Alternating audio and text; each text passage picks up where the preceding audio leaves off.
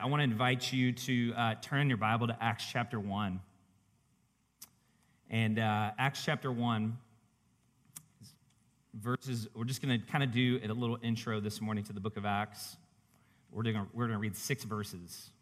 So I want to read this. I want to give us a chance to just pause for a second and pray, and then we'll we'll jump in.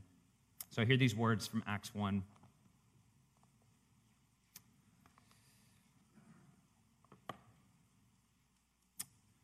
I wrote the first narrative, Theophilus, about all that Jesus began to do and teach until the day he was taken up.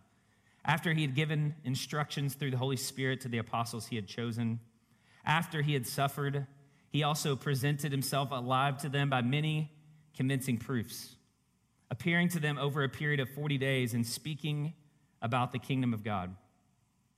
While he was with them, he commanded them not to leave Jerusalem, but to wait for the Father's promise, which he said, "You have heard me speak about. For John baptized with water, but you will be baptized with the Holy Spirit in a few days." So when they had come together, they asked him, "Lord, are you restoring the kingdom, the kingdom to Israel at this time?" This is the reading of the word of the Lord. Thanks be to God. Let's just take a moment to ask God to speak to us as we do each week, a moment of silence, just to pause and to ask the Spirit of God. If you're a follower of Jesus, the Spirit of God lives in you, renewing your mind, your body, your heart, your soul, your life. So let's take a moment to just breathe in deeply and to breathe out and to ask God to speak and to work in us through his words of life this morning.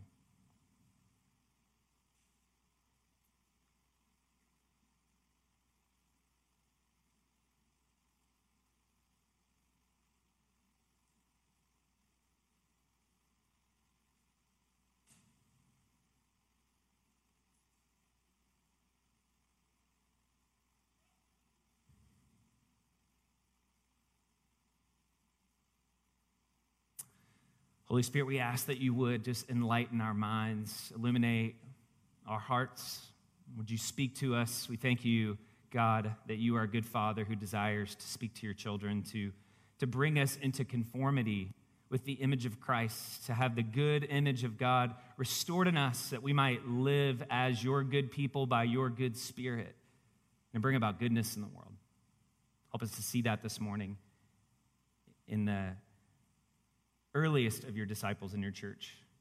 God, may we, like them, wait on you. We pray in Jesus' name. Amen. If uh, you were not here the last several weeks, I want to encourage you to go back uh, because that'll kind of provide a little bit of setup for uh, the book of Acts. We've been talking through this fall, our vision as a church, and talking about what it looks like to bring life into the world, the life of Jesus, the, the abundant life into the world through the power of the Holy Spirit. And last week, we kind of left off at the end of um, kind of Jesus' ministry here, which gets picked up in Acts, where he commissions his disciples and he says, go out into the world and bring God's renewing presence everywhere you go. What has been deformed by sin, what God created to be good was deformed by sin, is being reformed in Christ, has now been given to us to take out to the world. And Acts is really just the continuation of that. It's the story of how that goes forward into the world, and it's such a relevant text for us, right? It's a relevant text for us, not just uh, for nostalgia's sake. Like, oh, I, I hear people say, like, oh, I want to get back. We need to get back to the book of Acts. I don't know that you really want to get back to the book of Acts. There's some crazy things that happen in there, and I don't know that we want to replicate everything that happens in the book of Acts now, right? Like, people get killed for lying, right? Like, right out of the gate in the book, right? Like, there are all kinds of crazy things. So it's not just about looking back, but it is so relevant to us as we think about living in this moment in which we're in. And so I want to draw that out today, and I want to start by giving us a little bit of context for the book of Acts. All I want to do is just set up the book of Acts and give us Uh, an imagination for what's here and how I believe that um, the Spirit of God wants to continue doing this work today. Um, now, Acts is, uh, as you see there, um, he, Luke, uh, the historian, the, the physician who writes this book, um, mentions a, a, a previous narrative. He says, I wrote the first narrative, Theophilus. So that's who he's writing to. So Acts is the second volume of a two-volume work that's written by Luke, right? He's kind of embedded in the apostles as a traveling companion, right? Think of him as like a field journalist, right? Like, you know, embedded in the, the missionary movement of the early church, close friend and companion to the Apostle Paul. And he's writing to Theophilus, right, whose name literally means in Greek, uh, lover of God or dearly beloved by God. Likely uh, a recent convert or maybe somebody who is seeking Jesus and is likely um, Luke's patron. So he talks about and he refers to Theophilus as most excellent Theophilus. And if you're old enough to remember, this is not some like Bill and Ted reference uh, to like the most excellent, um, you know, Theophilus. This is because he was likely a very wealthy man of means. If you don't know what that means, I, just go get on YouTube and just YouTube it. It's it's great. Um, great movie that many of you probably have never seen. Um, generational gap here. But um, Luke is writing uh, under the patronage, the benefaction, benefactor of this man, Theophilus. And the first volume, the book of Luke, the Gospel of Luke, Luke investigates and reports to Theophilus on everything he says that Jesus began to do and everything he began to teach from the time that he was born in a miraculous supernatural way all the way up until his ascension back to the Father. We'll talk more about that next week. Luke's intention was to undertake this massive journalistic project on the person and work of this real person, the historical Jesus, in order to give a sense of confidence, right? Like if you're new to Jesus, what you need is confidence, right? Like you have all of these forces around you telling you that it's just a myth, telling you it's just a fairy tale, telling you it's it's like too good to be true. Right? Like that's that's kind of the idea of Jesus. Like we're drawn to the idea, but it just almost seems too good to be true. And he's writing to Theophilus, and he's saying, what you've come to believe is actually historically true. It is objectively true. It is not only plausible, but it has significant credibility. And that's what he says. I've offered up to you all of these convincing proofs that Jesus himself gave when he rose from the dead, and he appeared to his disciples over a period of forty days, speaking to them, showing them, touching them, saying this Jesus is actually true. You can believe in him. You can have confidence that he is who he says he is. So that's all the Gospel of Luke. Now we come to the book of Acts, and it's the continuation of everything that Jesus began to do in his life when he was physically present. This is the continuation of that, but it's not something new. It's not something different. It's what began in the, the physical presence of Jesus is now being continued. In other words, the spread of the kingdom of God, which is the, the, the primary message that Jesus came to bring. The reign and the rule of God is here. The promised Messiah is here, right? The, the, this, that's what Acts is about, the continuation of the spread of that good news of the kingdom of God. And now it's going to happen not through the physical presence of Jesus, but through the presence and the acts of the Holy Spirit. So this book is not the acts of the apostles primarily. It's the acts of the Holy Spirit through the apostles. The Holy Spirit, as we'll come to see in the book of Acts, remember we taught on this last year, um, is God's empowering presence. The reality of God and all of his fullness, his presence and his power made personal to us. That is who the Holy Spirit is. And what started with Jesus in Jerusalem, the center of Jewish life, will continue to radiate out through the cities and the cultures of the Roman Empire. And by the way, it, it also continues to this day. Justo Gonzalez, uh, a Latino scholar, says this, in the first book, when Jesus was physically present, the Holy Spirit acted through him. In the second book, after the ascension, Jesus would continue acting through the Holy Spirit. Now, I want you to notice immediately a tension that arises in this book. Go on to verse four. While Jesus was with them, some of your translations might say, eating with them, lodging with them, staying with them, dining with them, showing hospitality to them, he commanded them not to leave Jerusalem, but to wait for the Father's promise. Now, do you see the tension? Matthew ends, Matthew twenty-eight, the Great Commission ends, Luke ends this way too, with the word, go. Go and make disciples. And yet here we have Jesus, his very first command in the book of Acts. The, the book is called Acts. The book is about action. And the very first action that Jesus says is, wait. Is that weird to you? Like when I was, when my kids were little, they loved to play uh, like red light, green light. It's like, you know, you turn, you're like, go, green light, go, red light, stop. Like some of you, I, this is how I feel. I feel so bad for like real estate agents. This is what it's like to be a real estate agent. Like, go, stop. Buy this, stop, wait, no, I don't know. Like, you know, that's like how we do it. Like maybe you're in a business where it's like always go, stop, go, stop. Jesus says go, but stop, wait, linger. Wait is this really interesting word. Uh, it, it can mean to wait with expectation. In the Old Testament, the Hebrew equivalent was a word kavah, and it shows up throughout the Torah, the first five books of the Bible, and, and throughout the Psalms a ton. In Genesis, it's uh, used of a, a dying man waiting for divine help, and it's used throughout the Psalms of waiting on God. Don't move before God moves. This word uh, can also mean twist.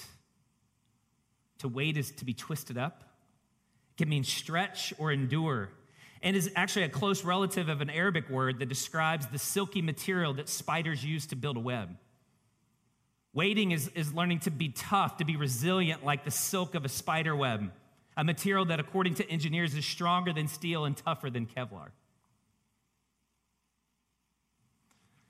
Notice this waiting takes place in the context of forty days. Now, if you're new to the Bible, forty days is not just a random, like, he just happened to be there forty instead of forty-one or forty-two or forty-five. forty days is significant in the Bible. forty days is always a period of preparation. It's a period of transformation. It, it usually precedes a, a significant moment like a baptism or the Spirit of God falling on a person. So think back to the Old Testament. Moses spent forty days on the mountain with God where he received the law. And then he left after the Spirit fell on him with his face shining with the glory of God.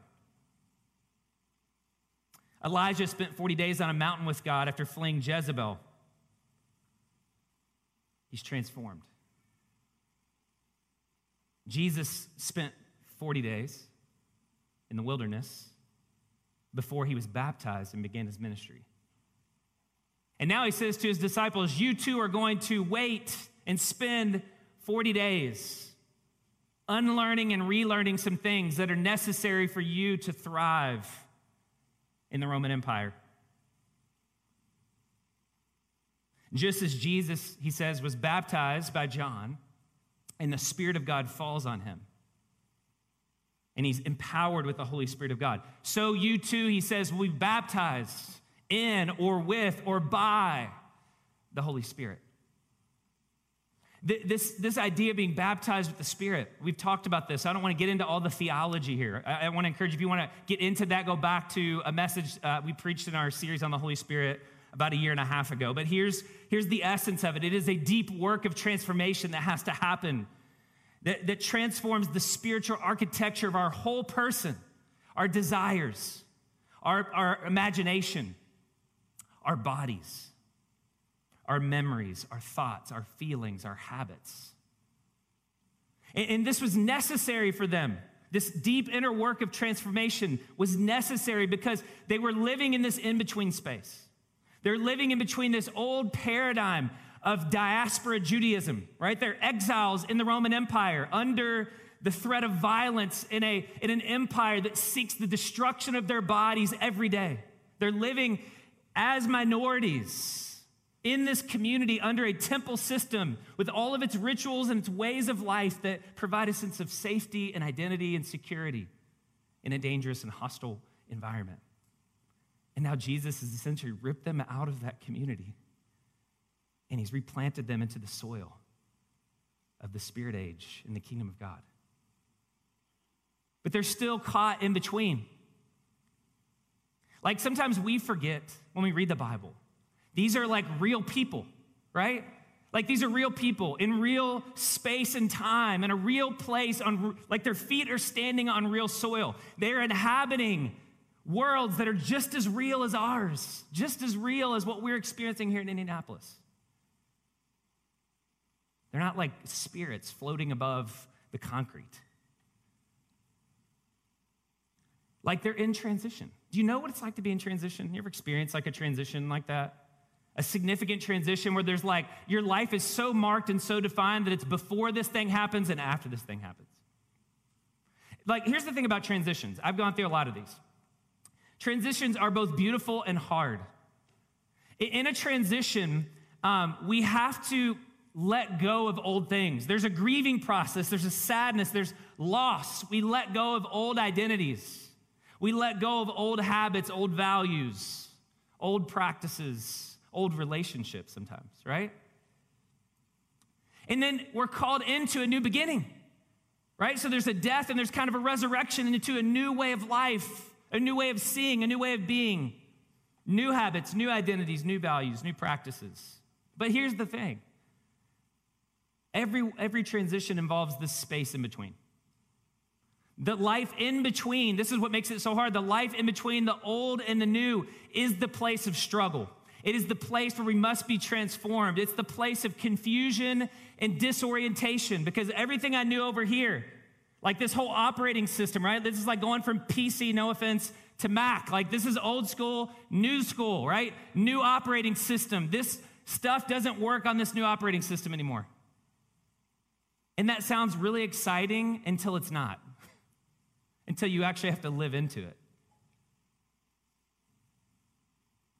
Like, this is the struggle of Israel in the Old Testament, in the wilderness, right? They've left Egypt, and all the, all the cultural narratives and all the things they experienced, the brutality, the violence of Egypt. And so they move out of Egypt, but then they're in the wilderness for forty years, another forty, right? forty years. And here's the thing, what God is doing in the wilderness space is reminding them that though you are physically out of Egypt, emotionally, spiritually, psychologically, Egypt is not out of you. You see, we can move from one place to another and not have our inner landscape transformed in ways that are sufficient for us to be able to live in the new. And so this call to wait is a call to transformation. Wait on God. There's things in the waiting that God wants to teach you. So don't run ahead of God. The most dangerous thing you can do when you're in the in-between space and all of that tension and anxiety is rising up within you is to compulsively run ahead of God and try to make stuff happen out of fear or anxiety or worry. Because in the new, there's like a ton of uncertainty, right? I, I don't know what this is going to be. But here's the thing. If we do that, what doesn't get transformed will be transmitted. What doesn't get transformed will be transmitted. If we're not changed by God, we will just simply project those anxieties, those fears, those unhealthy and toxic patterns and behaviors on other people.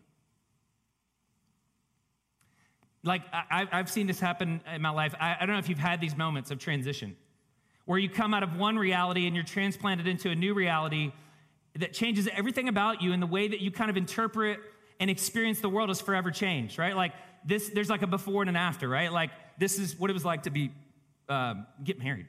Like I thought I knew what it was like to be married, and I knew it like up here, I th- but like like I get married and all of a sudden I have a new identity. I'm a, I'm a husband. I'm in covenant with a woman. That, that that's terrifying. Not for me, for her. I've got all these new habits. I'm used to open gym. I'm used to doing whatever I wanted, whenever I wanted, going anywhere that I wanted. All of a sudden, I find I've got to check in. What? Like, everything's different. And I, I thought that I knew, but I, I didn't know. All the premarital counseling, it's just like everything just drained out of my mind and memory. And all of a sudden, I was like, ah, I don't know what to do. The stuff that they told me in marriage counseling is not working. Like, this is what it's like to have a baby. Right? Like one day you're not a father. The next day you're a father. It's crazy. Or like I remember leaving the hospital going, how am I responsible for another human being? Like you have to get certified to be a fitness instructor, but not a parent. What is wrong with our world? I do not feel equipped to have a baby. Like forever, I'm now a father, right? Like I'm a father. I'm actually a father of five children. One of my children died before uh, being born. I'm a father of five forever.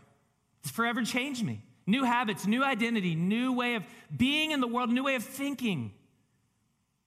Like this happened when we moved um, to Indiana, right? Like I, we lived in South Florida. We are South Floridians. That is an identity statement, right? Like it's amazing to live in Florida.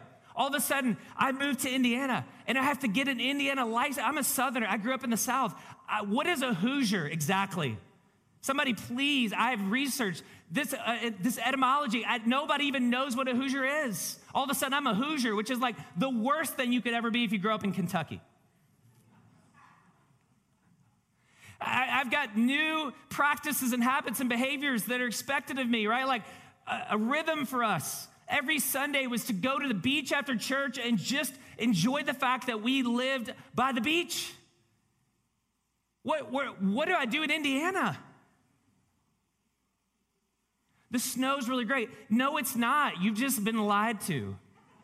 You just don't have any better options. It's cold. And in February, it's got to be as close to hell as there is on earth in Indiana. Like, you have no idea when you enter into these transitions how dramatically your life is going to change. You think you know, but you don't. And you get on the other side of it, and you realize how little you know. It's humbling, right? How little you know. And here's the thing, how little control you have. Like I thought it was gonna just like, my kids were like robots. I'm gonna shape them and I'm gonna manipulate them into this image and they're gonna be perfect little kids and grow up and do all these things. And then they don't. They're awesome, but they don't do it the way that I would want it to happen. The script that I wrote for them, they're like, no thanks, I've got a script for me too. And when we go through these transitions, we need to be mentored, right? Like, I mean, we have a whole church full of like twenty, mostly twenty and thirty-year-olds. How many times, I, I love this about our church, like how many times somebody's like, can you give me a mentor? I, I need. I just feel lost. I feel confused. I don't understand what's happening in the world right now. I don't understand what's happening in my life. I would love to have a mentor. And I laugh to myself because I'm like, I would love to have a mentor too, and I'm one of the oldest people here. We want mentors. I mean, if we had mentors, like, and we started a class, it would fill up. It would sell out here at Soma. We all long to be mentored in these times of transition. What if I told you that God has provided the best possible mentor that you could ever hope for? Right where you're at right now in the midst of transition. He's given you the Holy Spirit. It's actually the name that Jesus uses, the promise that he's going to give the Holy Spirit, the name he uses for the Holy Spirit is the counselor, the mentor, the advocate, one who will advocate for your best interest according to God's design for your life and with full knowledge of your past, present, and future. This is what the Holy Spirit does. And Jesus says this crazy thing in John sixteen, like I still can't wrap my mind around this. He says, it's better for you. Like he starts talking about his death. His disciples start freaking out as you would if you were a disciple of Jesus and he told you he was going to die and leave you. Jesus says to them in John sixteen, it's better for you that I leave you because if I don't leave you, the counselor can't come.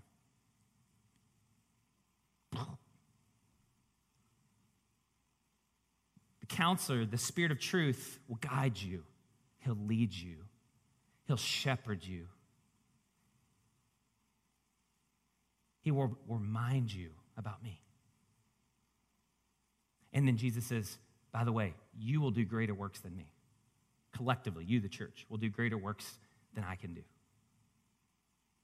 Jesus is saying to his disciples, the Spirit in you is better than Jesus beside you. That's crazy. But here's why we need the Holy Spirit. And this is just why, like why I think they're invited to wait and why we still are invited to wait right now on God to move and God to speak and God to lead. We need the Holy Spirit to empower us with a new imagination for life in the kingdom of God. We need the Holy Spirit to empower us to live in us, to indwell in us, to be internalized in us, and then to energize a new imagination and a new way of life in the kingdom of God, because it is not how we are conditioned to think and to feel and to remember and to see and to live. It's not. Only the Holy Spirit can bring us through these transitions. You see, all of us, and, and this is what I say, this, all of us have what psychologists call mental maps. You know what a mental map is, right? Like when I was a kid, I grew up in a, a neighborhood called uh, Cedar Creek in Louisville, and I, I grew up like right on a stream. And the stream, it's kind of gross actually, it flowed um, in and out of a sewage treatment facility, but I was trusting it was filtered. I don't know, I spent a lot of time in there. I didn't grow a tail or anything, but uh, there, there, the stream, it, it, went, it cut through all of our neighborhood. And as a kid, without knowing any street names, just by spending time out in this stream basically every day, I knew every nook and cranny, every turn. I could tell you when you get to this place and it forks, make a right and then go left. I knew like when to get back based on where the sun was at. I knew which road to take so that I wouldn't, if I was running late, I wouldn't run into my parents as they were coming home from work, right? Like I knew I had a map of this reality. It was embedded. I didn't have to think about it. Like it was even sometimes hard to explain. I knew it in my guts. Like you ever gotten to work and just were like, how did I get to work? I don't even remember driving here. That's kind of scary. Let's be honest. It's, that's a mental map. A mental map is an idea or an assumption or a belief that we have about reality that works to inform our embodied practices in the world. It's, it's in our bodies. It's not something we have to think about. That's, it, it's shaped by our family. It's shaped by society. It's shaped by our experiences in the world. And, and these mental maps are largely automatic and unconscious and implicit. We don't think about them. We, we, we live them more than we believe them. So Jesus comes. He lives. He dies. He's about to ascend back to the Father, full of the Holy Spirit.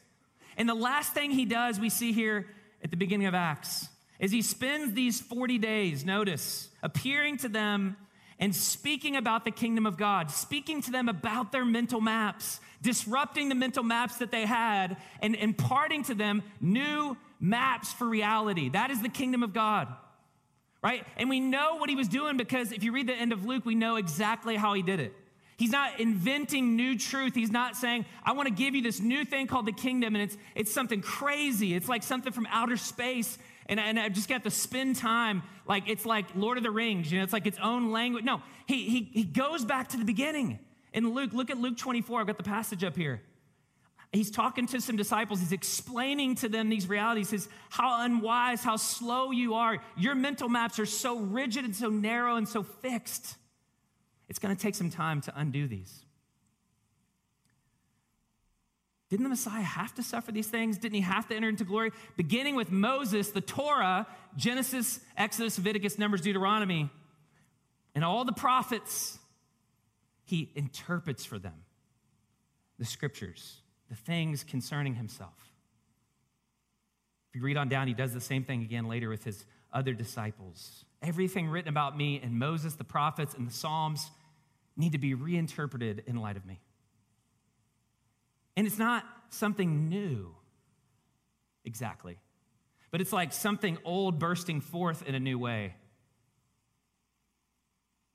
That's totally natural and totally the fulfillment of the way that the universe was designed to work.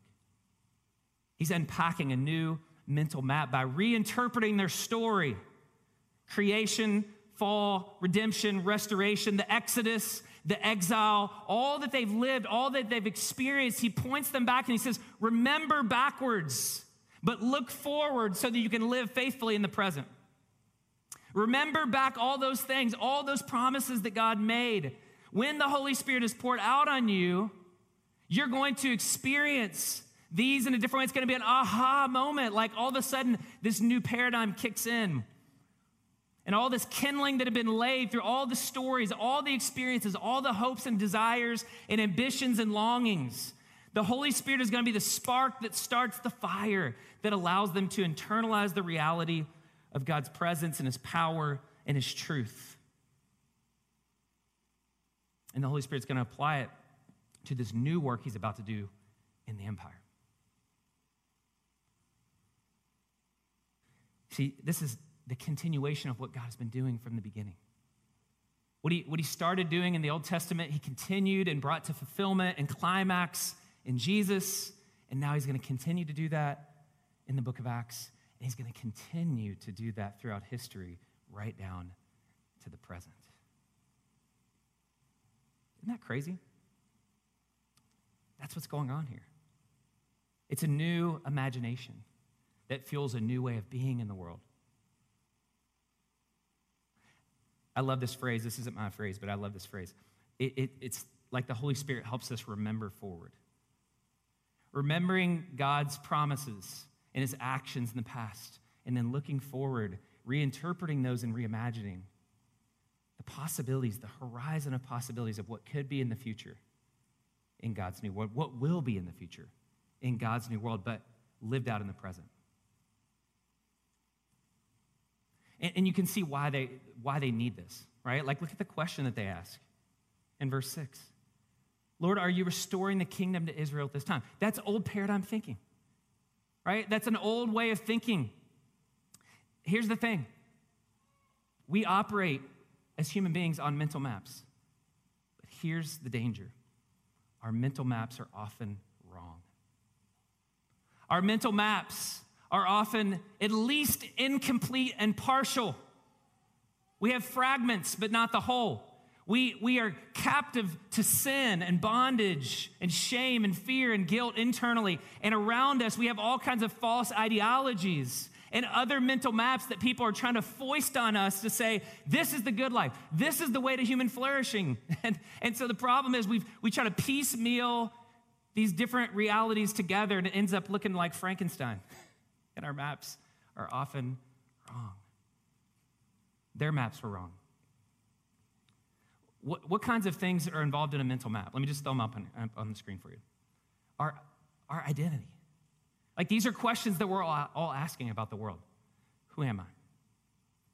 What, what, what narrative is going to ground my sense of self in the world and tell me that I'm okay? Who is God? What is God? Our ambitions and desires. We all, like, kingdom is all about ambition. Kingdom is all about, what is the good life?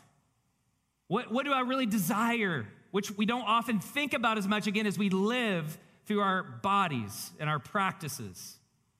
I can say that I believe in Jesus, but if my life is not marked by the way of Jesus, then you can tell what your kingdom is really about. Which is why the three things you can look at most frequently to know what kingdom you're living in is money, sex, and power, how you handle those things. Community. They're asking questions about what it means to be Jewish. When all the, the future of the kingdom of God is that we're going to be a blessing to the nations. We're going to become a multi-ethnic community. What does it mean for me as a Jewish person to expand my identity, not assimilate, not allow myself to be obliterated, but to expand my sense of identity as a community to include Gentiles who live life in many ways opposite as I do, but still claim Jesus as Lord? They're asking community questions. They're asking power questions. How does this happen? What kind of power is required to change? And, and you can see wrapped up in this all of those questions. Will you restore the kingdom to Israel now? Right?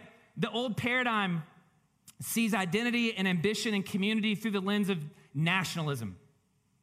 Right? Are you going to do it to Israel? At, at what point will we be able to rule our own land, become self-determined? This is Old Testament thinking. Become self-determining, wipe out the Romans, and restore God's presence in the temple on this soil for Jews.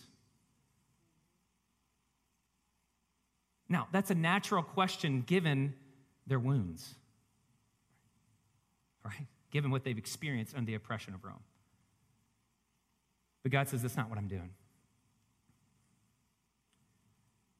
I want you to let go of that nationalist identity. And I want you to create space for a new identity that is multi-ethnic, multinational, multicultural. And get this, this good news is so radical, it's even going to sweep up your oppressors in it, and they're going to become Christians and worship alongside you. That's crazy good news. And that's crazy threatening news for those who are trying to hold on to an identity rooted in blood and soil and ethnicity.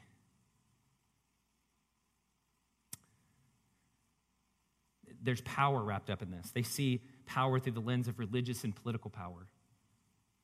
Violence, coercion, religious purity, ideological warfare.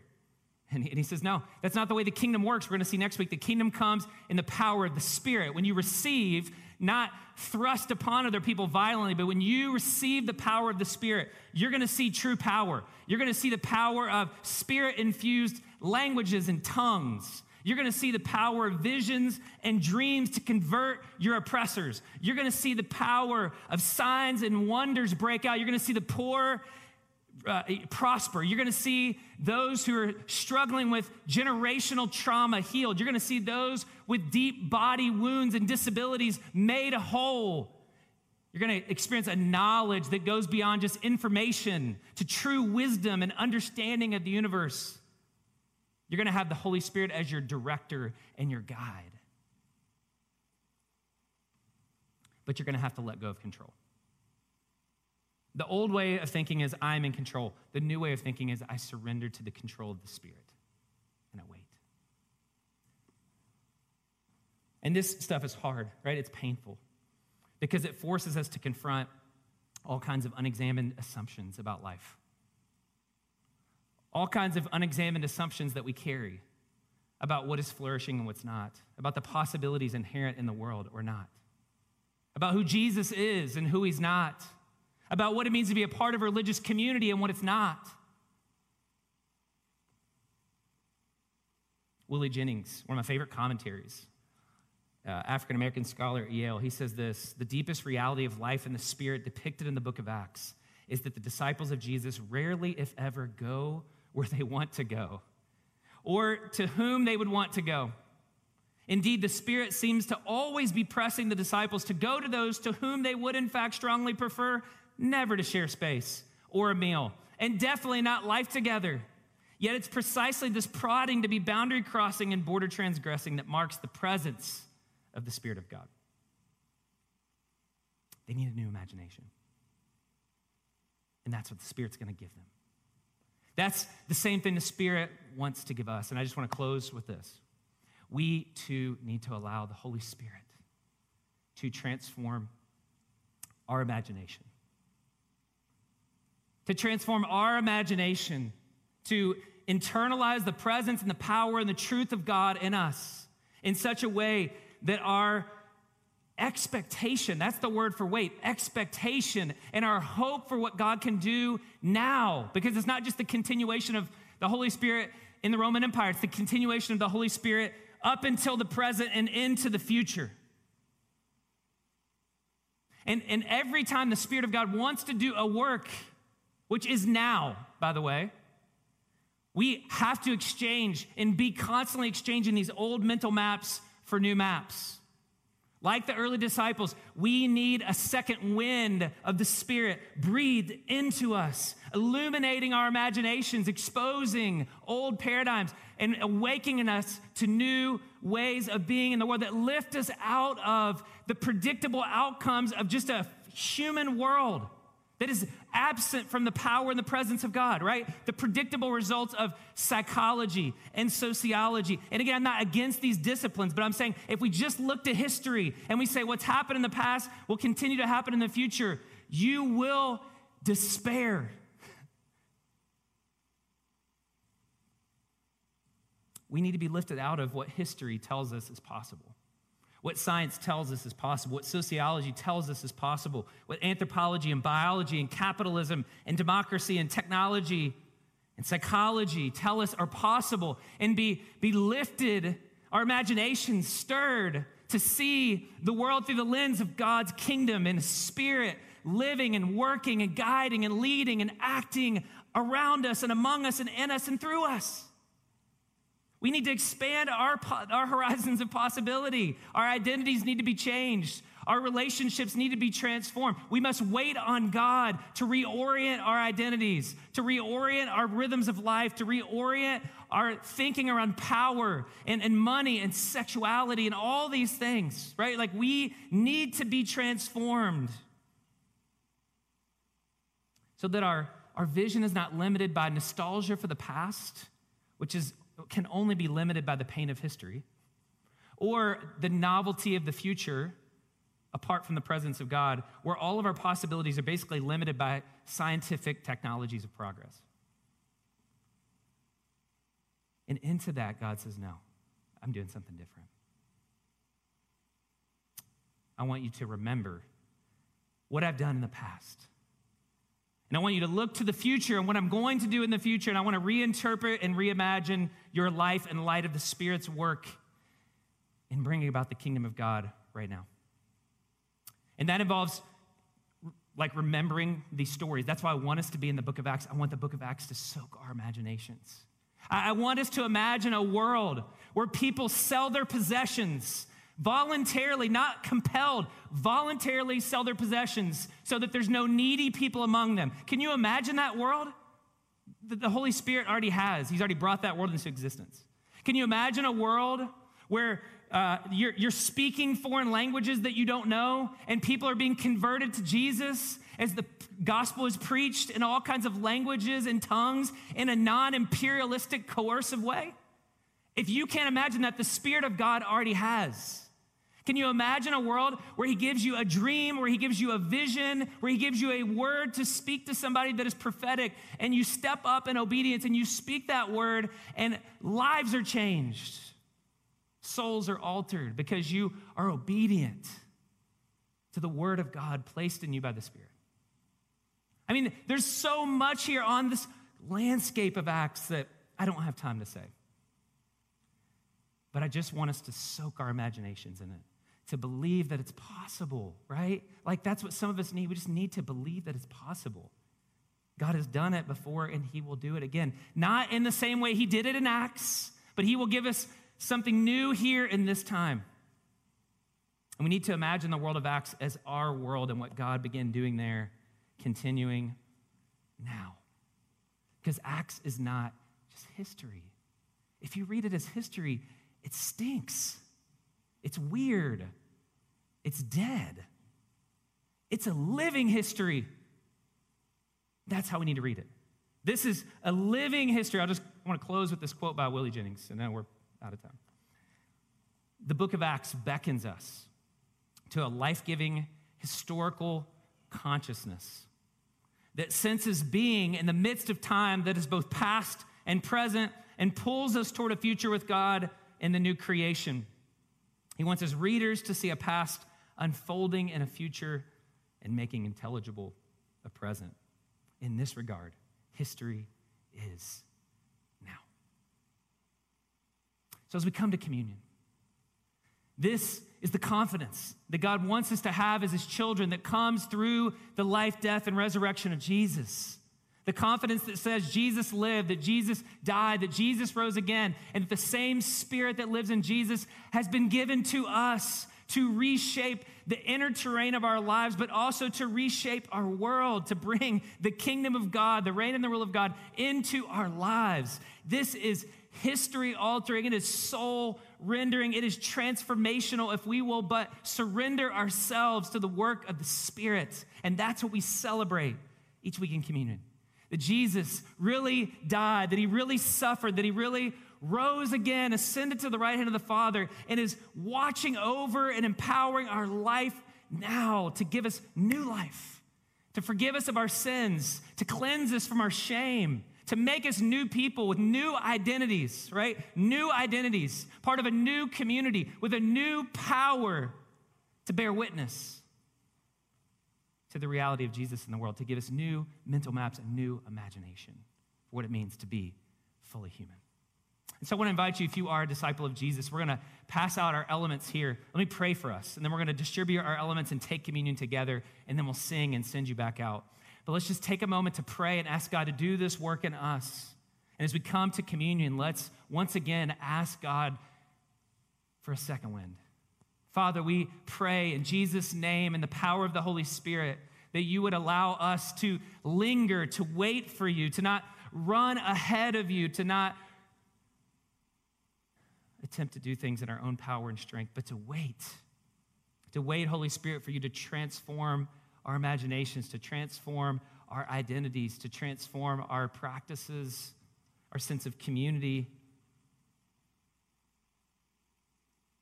our ambitions and desires. God, would you reorient us to your kingdom, to what it means for you to be Lord, Savior, Redeemer, King. We pray these things in Jesus' name. Amen.